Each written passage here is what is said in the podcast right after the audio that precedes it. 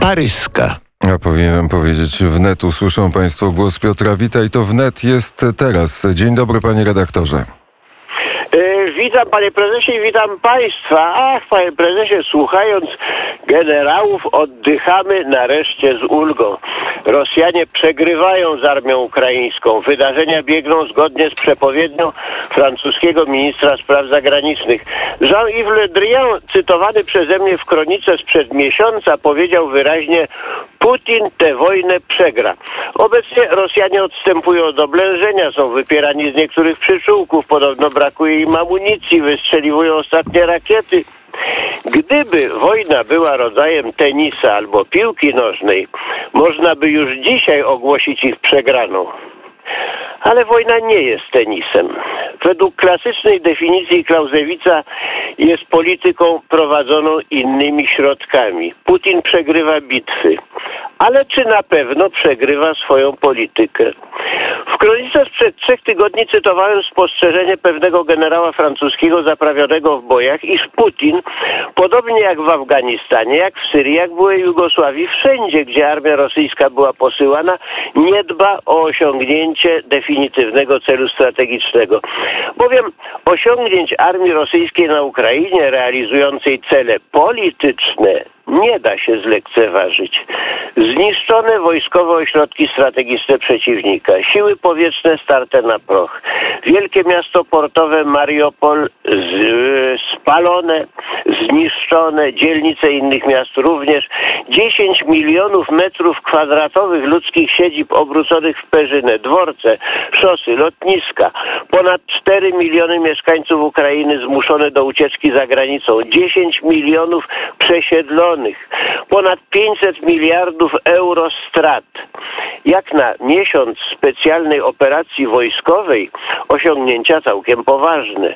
Nie bez znacznych zresztą poświęceń samego agresora. Utracony ekwiwalent co najmniej dwóch dywizji pancernych, kilka rakiet wartych po ćwierć miliarda dolarów każda, siedmiu zabitych generałów, dwóch twierdzi Moskwa, dziesięć tysięcy zabitych żołnierzy, Cel uświęca środki, mówią zainteresowani. Jaki cel przyświęca, przyświeca tej agresji? Pytamy. W sztabach zachodnich nie ma co do tego jasności. W terenie armia rosyjska uniemożliwia informacje. Najświeższe wiadomości z Rosji po trzech tygodniach frontu przywiozło dwoje reporterów zaprawionych w wojnach. Maris Burgo i Michel Scott. Za użycie w reportażu terminu wojna zamiast operacja wojskowa grozi 15 lat więzienia. Do korespondentów zagranicznych strzelają. Jest już pięciu zabitych dziennikarzy i ranni. Telewizja rosyjska pokazuje obrazy z Ukrainy, te same co telewizja francuska, tylko komentarz się zmienia.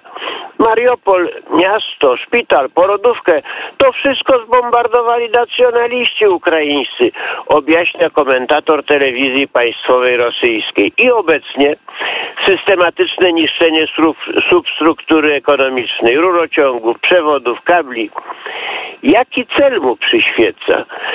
Nawet generałowie nie znajdują jasnej odpowiedzi na to pytanie. Jacques Beau, jeden z szefów szwajcarskiego wywiadu strategicznego, datuje decyzję Putina o podjęciu agresji na połowę lutego, na późno. Ośmieliłbym się przesunąć datę o tydzień wcześniej. 9 lutego Putin polecił przeprowadzić swój wspaniały jacht z Hamburga do rosyjskiej Kłajpedy. Wydaje się, jakby celem Putina, mówiłem przed trzema tygodniami, nie były zdobycze terytorialne, ale jakby zamierzał doprowadzić do wyludnienia Ukrainy, zniszczenia jej gospodarki i zarania Europy nową falą uchodźców. Na razie agresja na Ukrainę okazała się celnym ciosem w gospodarkę europejską. Europie przybyło uchodźców, ale ubyło zarazem wiele dochodowych kontraktów z Rosją.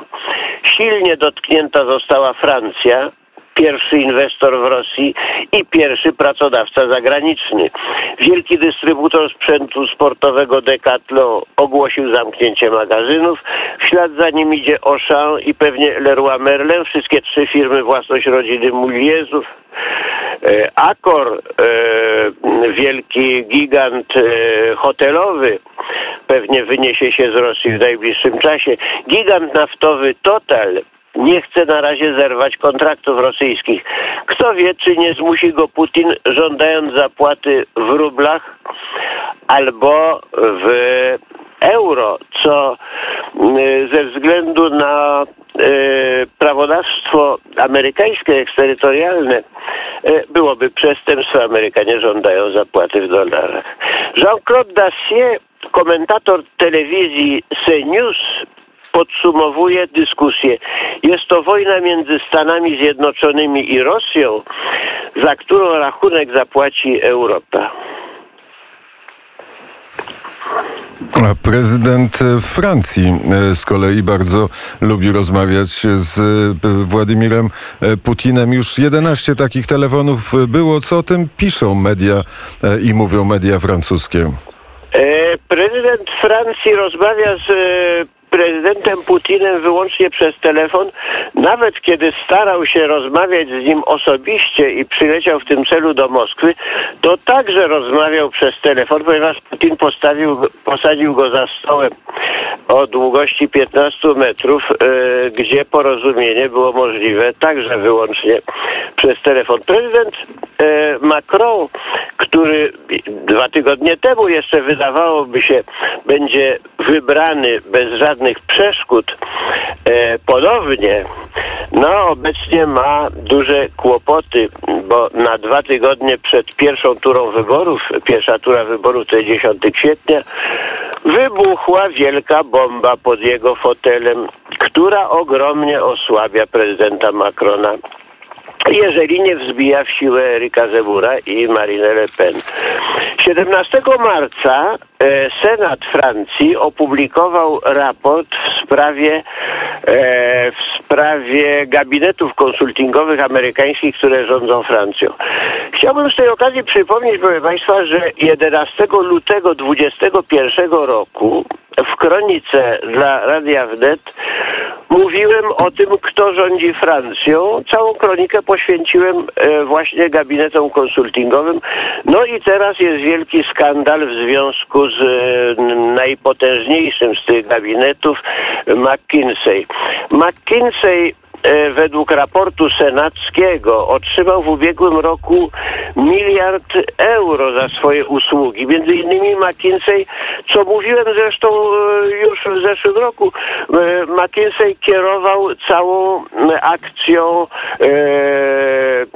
sanitarną, akcją szczepionkową we Francji, między innymi. Otrzymał miliard euro w ubiegłym roku, jego obroty roczne wynoszą 300 330 milionów euro. I jak wykazał raport Senatu, McKinsey wprowadzony do Francji właściwie przez e, prezydenta Macrona i będący jego najbliższym doradcą we wszystkich sprawach. Tak dalece, że w 2017 roku strategię kampanii wyborczej pisał jeden z dyrektorów McKinseya. Więc McKinsey według raportu Senatu od 10 lat nie zapłacił ani centa podatków. No i kiedy mówi się o wojnie, e, e, zwłaszcza o wojnie dalekiej, e, Francuzi, jak mówił, e, jak mówił e, jeden z wielkich pisarzy francuskich, mają zawsze dosyć hartu ducha, żeby znieść cudze nieszczęścia. Ale kiedy sprawa dotyka własnych pieniędzy, to już robi się rzecz poważna. I właśnie tę rzecz, z tą rzeczą poważną mamy w tej chwili do czynienia. Także e, obecnie od e, kilku dni, e, od trzech dni właściwie, e, mówi się o aferze McKinseya więcej nawet niż o Ukrainie, e, ponieważ po tym pierwszym e, zrywie współczucia dla e, Ukraińców mordowanych, wypędzanych z ich domów. Po tym pierwszym zrywie współczucia, no teraz właściwie cała ta afera ukraińska już jest komentowana w, w ramach no, ekonomicznych w kategoriach ekonomicznych ciosów w Europę. Natomiast afera McKinseya no, za 10, za 10 e, dni będziemy mieli pierwszą turę wyborów. To jest dzisiaj e, czołówka wszystkich gazet i, i wszystkich mediów. Czyli, e, czyli notowania Zemura i pani Le Pen rosną. E, Notowania Zemura i, Mari, i e, Marie Le Pen e, rosną. Tych dwoje prawicowych polityków nie znosi się i ostatnio doszło między nimi do bardzo ostrej e, wymiany zdań znowu, e, co nie jest nowością.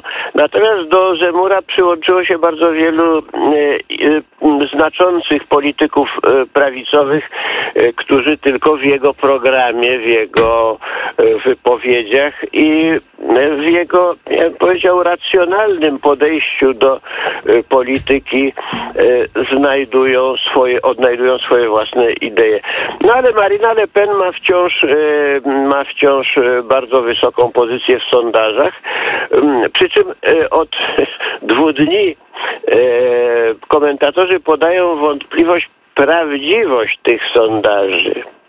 E, Wszystko może się jeszcze zmienić. I o tym będzie Piotr Witw w Kronikach Paryskich opowiadał. E, Bardzo serdecznie dziękuję. E, Dziękuję i do usłyszenia.